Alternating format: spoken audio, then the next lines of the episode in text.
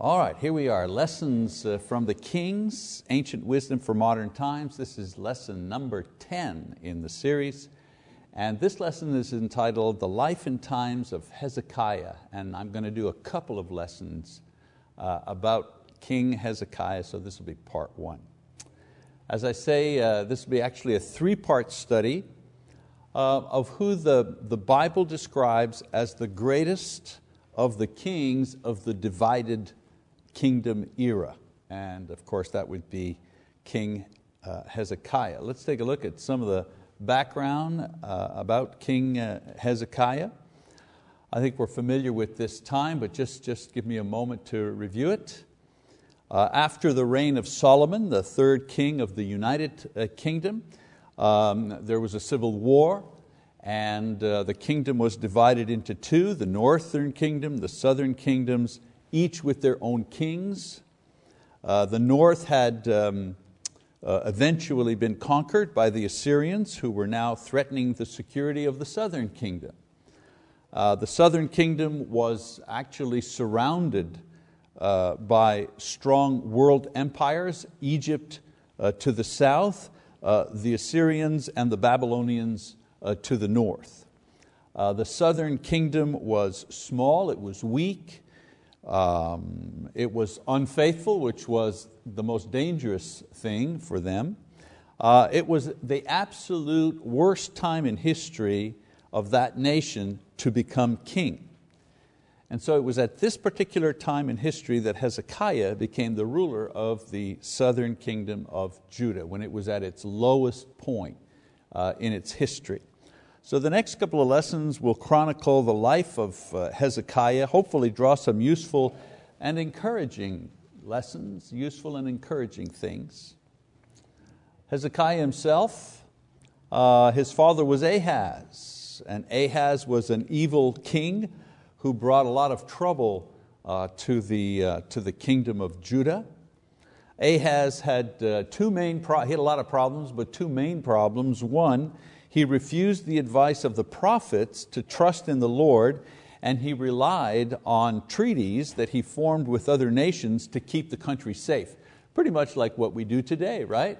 There's NATO and different types of alliances that nations have. You know, if someone attacks us, well, then everybody joins in to counterattack. Well, this is what the Ahaz had done. He had made alliances to, you know, to safeguard his kingdom. But remember, his kingdom was a theocracy. God was the king. He simply ruled you know, according to God's will, and he, uh, he was not a faithful man.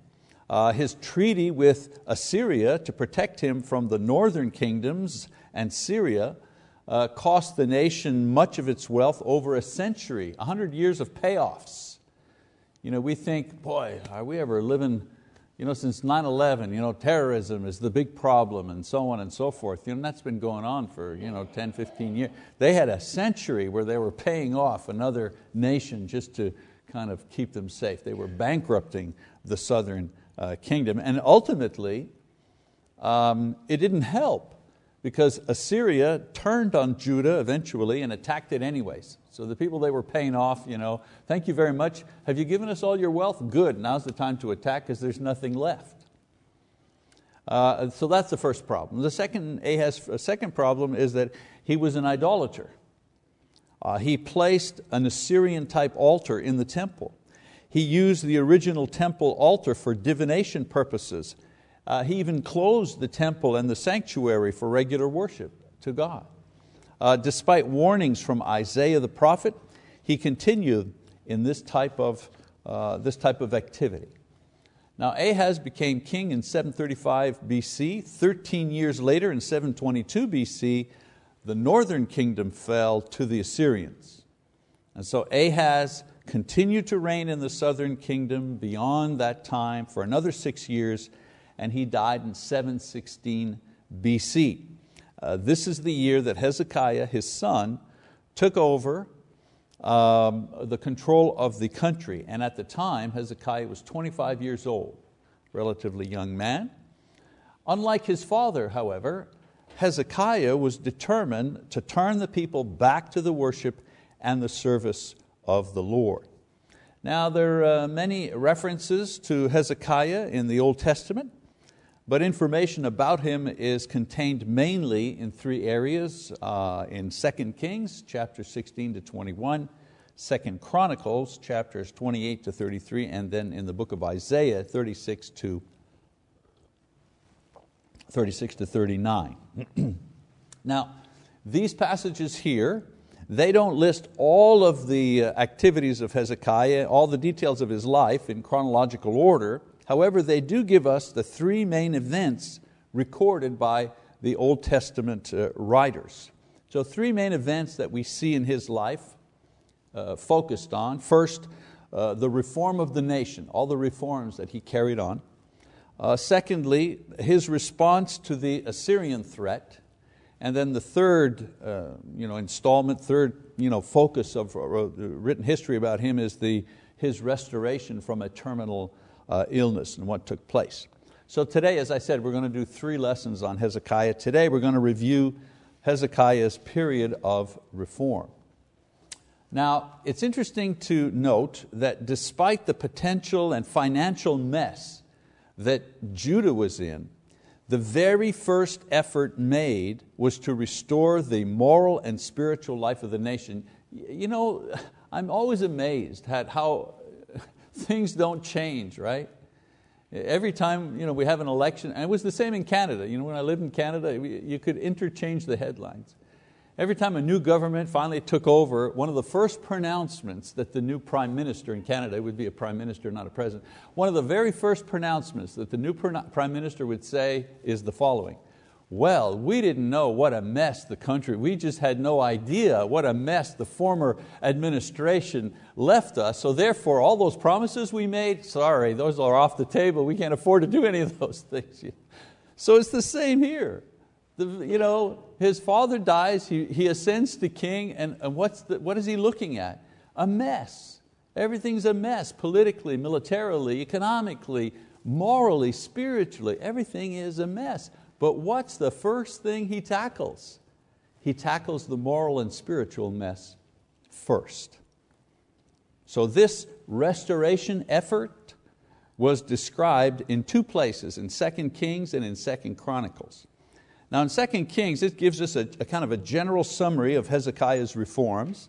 And in 2 Chronicle, 2 Chronicle provides a more detailed account of his work with the temple and the priests and the attempts to uh, build religious unity among the people. So let's go to 2 Kings. If you follow along in your Bible, that's fine. It's up on the screen. For you people who enjoy sitting further back, uh, you have some new technology back there to help out. So let's go to 2 Kings, shall we? verses 1 to 3. It says, Now it came about in the third year of Hoshea, the son of Elah, king of Israel, that Hezekiah, the son of Ahaz, king of Judah, became king. He was 25 years old when he became the king, and he reigned 29 years in Jerusalem, and his mother's name was Abi, the daughter of Zechariah. He did right in the sight of the Lord according to all that his father David had done. Notice he said his father David. Well, we know that his you know, physical father wasn't David, it was Ahaz, the evil king. But his father, his spiritual father, the one he took after, was, was David. And so in verse 1 to 3 summarizes really just a summary account of his life and background. Uh, a judgment on his reign is given at the very beginning. And it is a favorable one, comparing him to David and declaring that he was righteous in the sight of the Lord. Now, Zechariah here is not the prophet who lived later on. Abi or Abijah means God is my father. And so this suggests that his religious influence came from his mother, because we know it didn't come from his father. His father was evil, he was an idolater, so on and so forth. So again, uh, you know, I want to point out how important it is uh, for, of course, both parents to see to the religious and spiritual education of children, but sometimes just because your partner, your, your spouse, whatever, may not be a Christian, may not be faithful, doesn't mean that you who are faithful cannot have a, a, a strong impact on your children. Because here we see in the face of you know, terrible evil and so on and so forth, this woman, we only, she's only mentioned here, this woman had a tremendous impact on, uh, on, her, on her son. So we keep reading, verse 4. It says, He removed the high places and broke down the sacred pillars and cut down the Asherah. He also broke in pieces the bronze serpent that Moses had made, for until those days the sons of Israel burned incense to it, and it was called Nehushtan. Nehushtan. So the writer you know, describes some of the things that Hezekiah began to do in order to begin his reform. Now, before establishing the good, eh, you've got a clean house. And this is exactly what he, uh, what he did, and he did it rigorously. Judah was in the grips of idolatry, so this is what he uh, actually started to do first. So some of the things, let's break it down a little. Uh, removal of the high places. These were altars that were in the hills and the mountains where sacrifices were offered to pagan gods. Remember, the law said the only place you can offer sacrifice is where? Well, it's in Jerusalem, it's at the temple, it's through the priest, that's the official uh, so people were kind of branching out on their own, making their own altars, sacrificing, even if they were sacrificing to Jehovah God, but doing it up in the mountains and up in the hills, even this was a violation. That, you know, they weren't allowed to offer sacrifice on their own. The priests were the ones. Uh, the removal of the Asherah poles. Asherah poles were wooden poles representing female deities. Both these and high places represented leftovers from Canaanite religion, from the Canaanite religion which had remained. Why? Because the Jews had failed to completely cleanse the land of these when they first arrived. And the warning was if you don't cleanse, you know, if you don't completely drive them out or wipe them out and so on and so forth, these are going to come back and, and, and hurt you. And we see uh, in the days of Ahaz, you know, hundreds of years removed, uh, the fact that they didn't do the right thing to begin with uh, caused uh, this type of practice to uh, continue well into the reign of Hezekiah. Also destroyed the Nehushtan. Uh, we know the story in Numbers 21, 8 and 9. There's a, an account of the Israelites, they're in the desert. Uh, they're complaining, they're whining, they're moaning, and so God sends poisonous serpents uh, among the camp. Some people are, are bitten by these, they're ill, so on and so forth. They cry out to Moses for help. Moses cries out to God, and, um, and so God tells him to fashion a bronze serpent, put it up on a pole, and the people who come and look at the pole, you know, ask for help on the pole, they'll be healed. Now, what was healing them? The pole, the serpent? No, of course not. What was healing them is that they obeyed what God said. It was an act of faith. You know, we see throughout the Bible, there are always acts of faith. You know. Uh, building Noah's boat, you know, that was an act of faith. Circumcision, that was an act of faith. Baptism, New Testament, act of faith. These are all acts of faith, all right? And so um, when people, as I say, looked at the snake, they were healed of the snake bites. Now the Jews had kept this bronze snake over the centuries, but had begun to worship it as an idol. Okay? And so Hezekiah destroyed this uh, object. And so today we have that same sort of symbol, what? For, for medicine, right? For doctors uh, have that a similar uh, symbol. So this type of action seems easy enough for us. Uh, you know, so what? He, he knocked down a few altars, he, he cut down the poles, he got rid of this thing. What's the big deal? You know, no, you know, it doesn't sound like a, a revival to me. But you have to remember for a new king, 25 year old king, this was pretty risky because he was not only destroying the images and the icons and the altars that were important to the people, he was also saying to them that they had been wrong in doing this. Boy, is that a way to get popularity? you, know, you start your reign by telling everybody they're wrong by destroying all the religious symbols and icons and you know, uh, enablers that they have uh, used for, for decades. You know. So it takes courage you know, to confront the nation and go against its traditions and practices because they're wrong. Mean, wouldn't it be wonderful if all of our leaders were like that? You know? City, state, federal, our leaders wanted to do what was right. We can always pray for that, right? So let's, let's keep praying for that.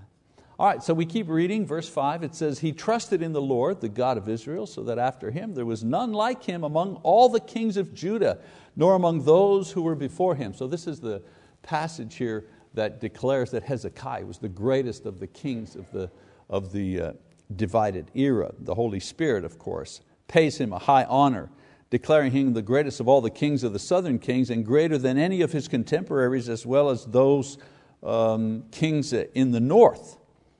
Um, the human author of this, we, we're not sure who wrote this, probably a contemporary of Jeremiah. So let's keep reading, verse 6.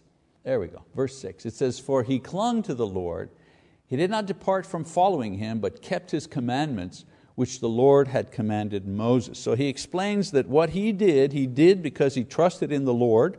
You need to trust God.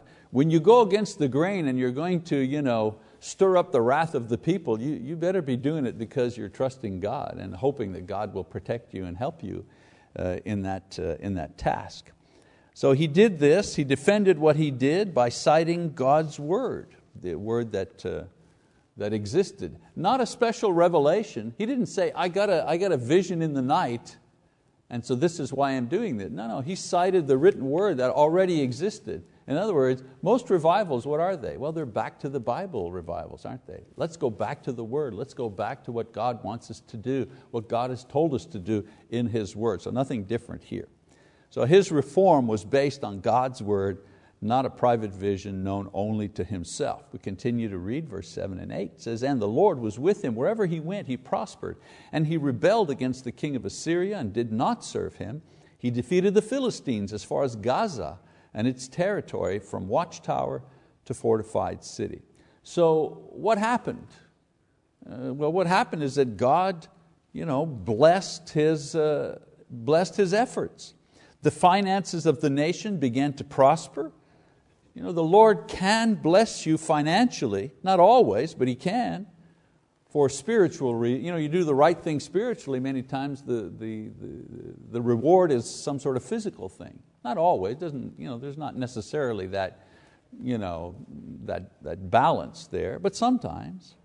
They also managed to break off a hundred years of domination by Assyria.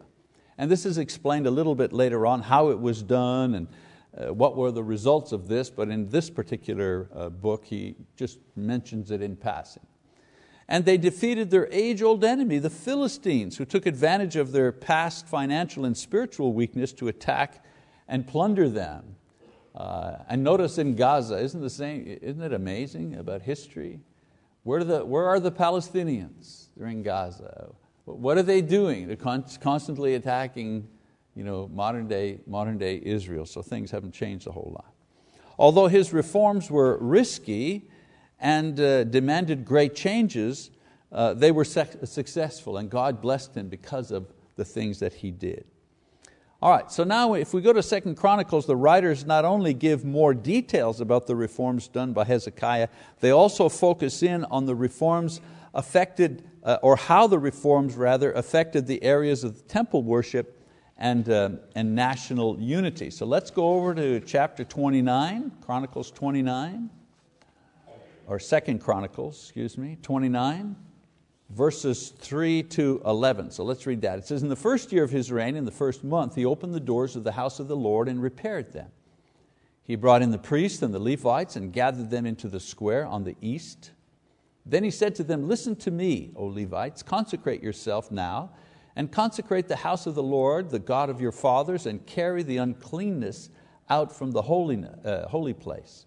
For our fathers have been unfaithful and have done evil in the sight of the Lord our God, and have forsaken Him, and turned their faces away from the dwelling place of the Lord, and have turned their backs. They have also shut the doors of the porch, and put out the lamps, and have not burned incense or offered burnt offerings in the holy place to the God of Israel.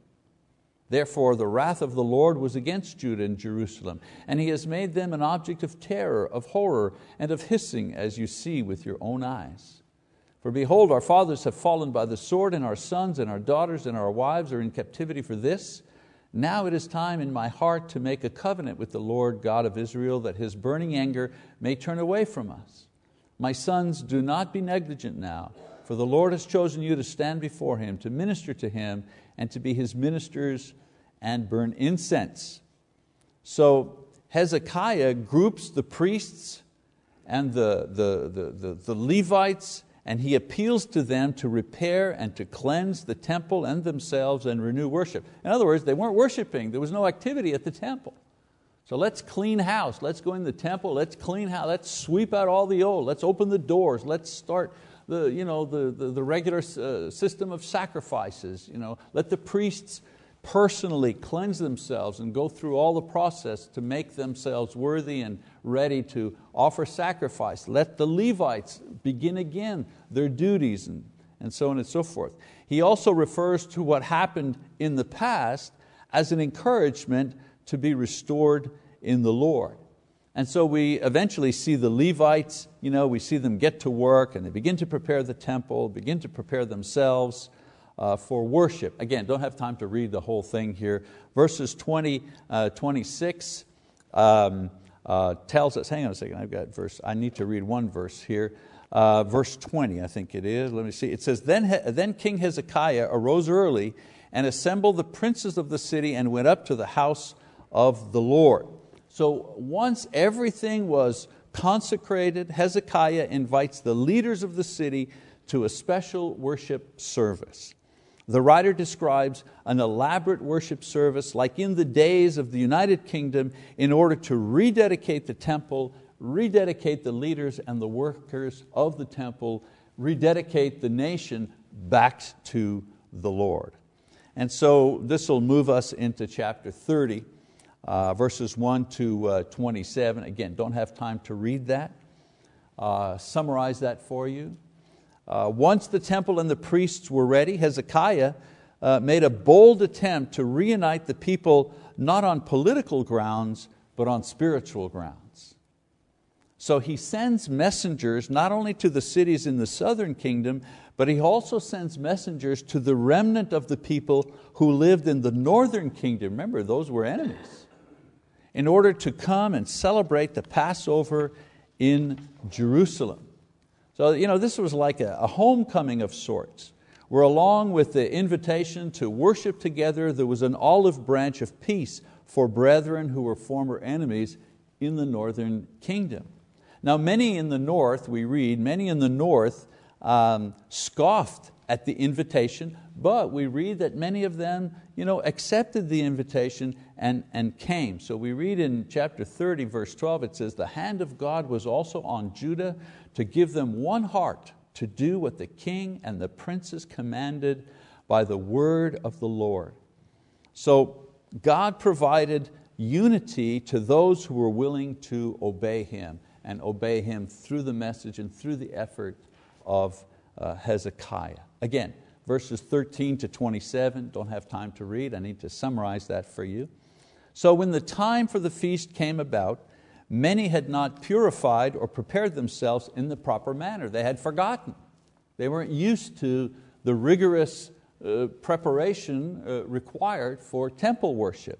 You know, either because of lack of teaching or they've forgotten the law, no time, no opportunity. So Hezekiah prays for them so that they could go ahead anyways.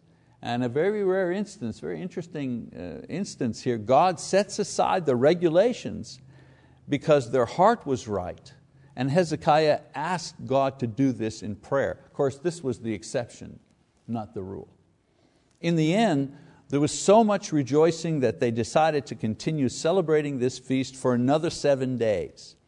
So in verse 27, it says that God heard the prayer of the people who worshiped Him with a sincere heart not just proper ritual. They had the ritual down. They cleaned the, you know, they cleaned the temple area and they got everything ready and the priests were dressed properly and all that. You know, all of that was done right. The ritual was correct, of course. But the heart was right as well. You, have, you got to have both. You know, a lot of times people say, ah, ritual is not important. We don't have to do, who cares? Music, no music, you know, who cares? Well, God cares. If He didn't care, He wouldn't give us any instruction at all. He would have just said, well, you worship me any way you want. Well, okay, then worship me any way you want. One guy plays his guitar, another guy dances, you know, uh, girls, uh, you know, whatever. But he has given us instructions. He gave very, very specific and, and, and, and, detailed instructions in the Old Testament, which they were bound to follow. This here in, in, in this story of Hezekiah is an exception. It's not the rule. And in the New Testament, we have, you know, we have instructions how to worship God. He didn't leave us without instructions less instructions, less detail, but we have instructions nevertheless. I often tell people, what makes you think that the God who uh, you know, gave very specific detailed instruction on how He wanted to be worshiped in the Old Testament is any different from the God in the New Testament who gives other instructions? The God in the Old Testament expected people to obey those. Well, the God in the New Testament expects us to obey them as well. Nothing changed, just, just different. One thing that remains the same, right? The heart. The heart is ready. The heart needs to be uh, the heart needs to be sincere. So God heard his prayer, and so the people uh, worshiped Him with a sincere heart and not just a, you know, not just a proper ritual. All right, in chapter 31, once the great feast and the rededication was complete, Hezekiah made provision so that the worship and the work of the temple could go on. He instructed the people to support the temple and the priests with their gifts he organized the priests and the Levites so that they could account for the use of the tithes and the gifts that were brought to them. Again, in the New Testament, anything different? We have deacons that manage the money. We have, you know, we have, we have uh, uh, brothers who serve the communion, who are selected, and uh, the same thing. Uh, our worship services are not as elaborate as those in the Old Testament, uh, but they're organized, right? So he instructs people to support the temple. We have the same thing, right? We pass a collection on, on Sunday uh, for gifts, uh, for offerings that the church gives. For what? Well, to continue the work of the church. Not just the worship service, but everything that we, everything that we do. Hezekiah also reappointed the lands and the duties to the priests and Levites so that the work of the temple would be carried out in the future in a decent and orderly way. So the story of the restoration, you know, Hezekiah's restoration, it stops here as we see that people from both, both the north and the south, the priests, the leaders, the king, all united once again and desirous of serving the Lord. And we, you know, it ends on a kind of a high point, a high note. But we know, don't we, in the Old Testament, you know, it's high, low, high, low. But for Hezekiah's reign, this was a high point. His, his restoration, his revival works. People are brought together. So Hezekiah you know, has long been used as a model for revival and restoration, not only the revival and restoration of the church, but a model for personal as well as national revival. So as I'm closing out this first lesson on him, I want to share some of the basic principles of revival that we learn from Hezekiah and his times principles of revival in 2 Chronicles chapter 31. First uh, principle, let's read verse 20 and 21. It says, uh, Thus Hezekiah did throughout all Judah, and he did what was good and right and true before his Lord, uh, the Lord his God. Every work which he began in the service of the house of God in law and in commandment, seeking his God, he did with all of his heart, and he prospered. So, first law of revival revival seeks God. It isn't the emotion and the excitement that makes or creates a revival in a person's life or in the church, even in the, even in the nation. It's not about an event, you know, the Million Man March. Lots of publicity, lots of shouting, lots of you know, showbiz. It isn't that that creates a revival. Revival happens where there is an honest desire to seek and find God and His will. That's when revival is happening. So it can be happening in our individual lives the day that we say, Lord, I, you know, I, I know you're there and I know I'm yours, but somehow I'm, I feel far away from you. And I want, I'm, I'm in my heart and in my mind, I'm devoting myself to draw closer to you.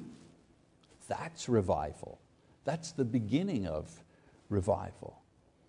You know, the Bible says that God searches the hearts of those who seek Him and those who seek to do His will. So Hezekiah began with an earnest desire to find God and what God wanted, and then God led him to accomplish it. I, you know, it doesn't say it here, but I'm suspecting that Hezekiah didn't become king and have a manual for revival. You know, okay, well, what's the first thing on the agenda? Well, we need to get rid of those Asherah poles. Never liked those things anyways. And what does it say? I think that Hezekiah was a man of prayer. We find this out a little later on. I think that Hezekiah as a young man, again, just an opinion, but I suspect that Hezekiah, first thing he did when he got to be king, he got down on his knees and said, what am I going to do? Lord, help me. I have no money, no army, no prospects. I have nothing. Help me.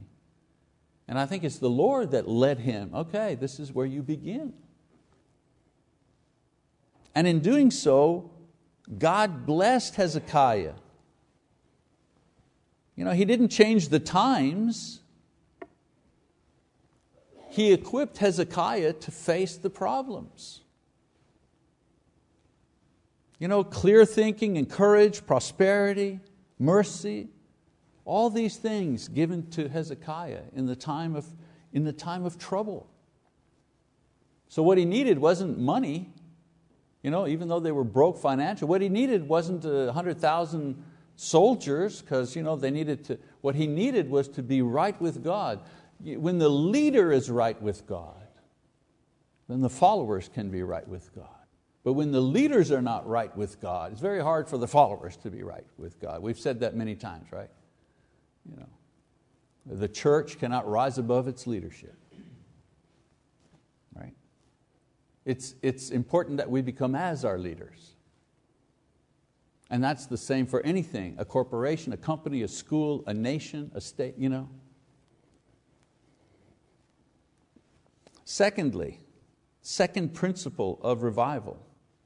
Revival requires commitment. If you remember what we read, all the altars were gone, all the Asherah poles were gone, all the pagan traditions knocked out, all the old practices removed.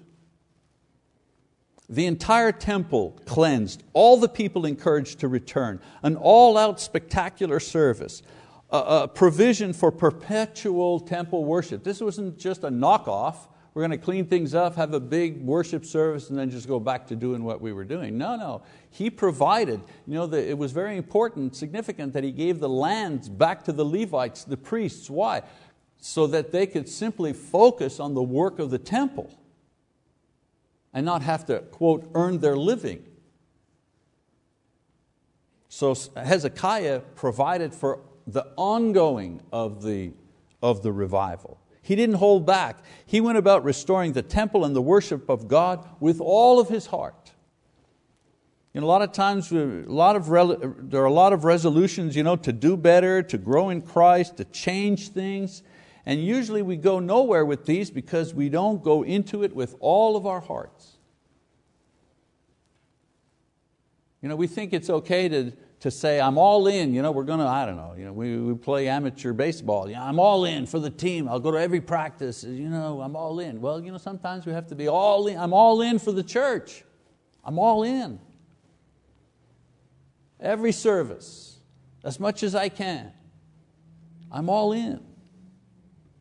So revival requires an absolute dedication, a total removing of what is unacceptable in order to work.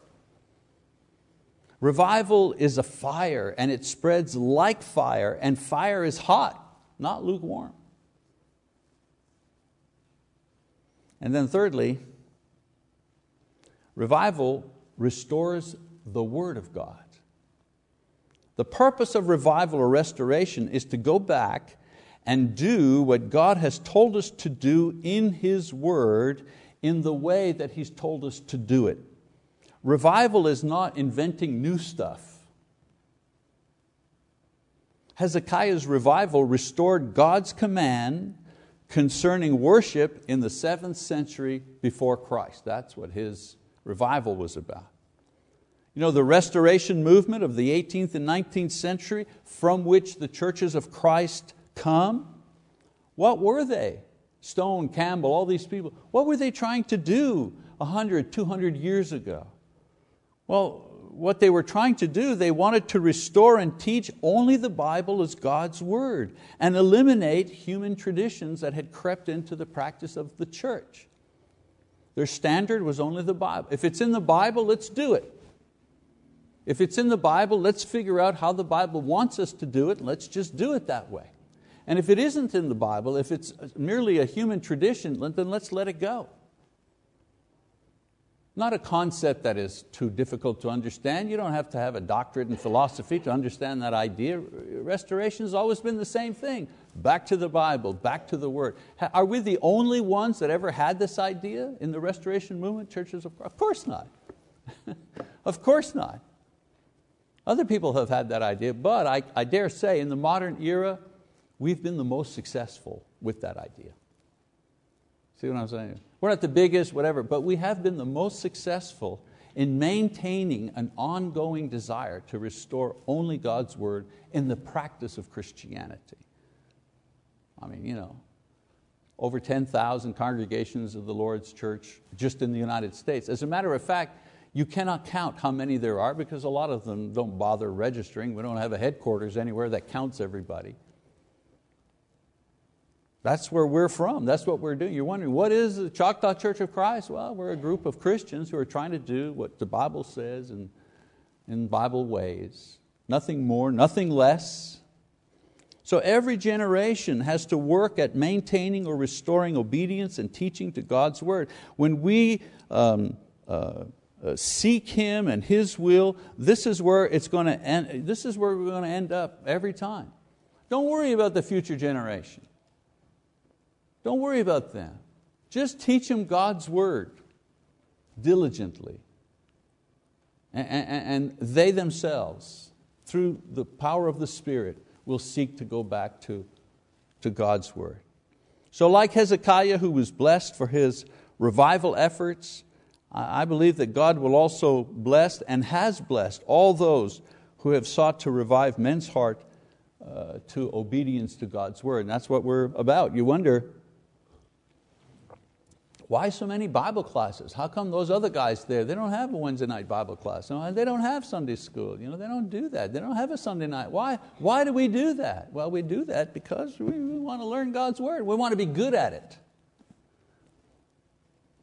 I, I didn't live through this because I became a Christian as an adult. So I didn't, in Canada, you know. But uh, in reading about the church, the history of the church, especially in the 40s and 50s, early 60s, the churches of Christ, they weren't known for the people, oh, you guys don't use instruments. Now, you know, that's what they, oh, you don't use instruments. That's not what the churches of Christ were known for back in those days. Back in the 50s and 60s and 40s and that, the churches of Christ were known, you guys are the Bible people, aren't you? You're the Bible people. Because every member could quote the scripture, every member knew the plan of salvation, every member could quote or could refer to a Bible passage, so on and so forth, to support what they were doing, why they were doing it. Oh, you're the Bible people. I don't, I, they don't say that about us anymore, that we're the Bible people. So I'm saying to you, let's revive that idea, that we be the Bible people. Let's learn God's word, let's read God's word, let's teach each other God's word, let's be faithful to the lessons. You know, this, this auditorium should be packed, every classroom should be packed. Why? Because we're teaching God's word. It's the thing that gives us life. And it's the, the very thing that gives us an abundant life in the here and now. And certainly eternal life uh, in the time to come. Okay, well that's our first class in Hezekiah. We'll move on to part two of Hezekiah next time. Thank you for your attention.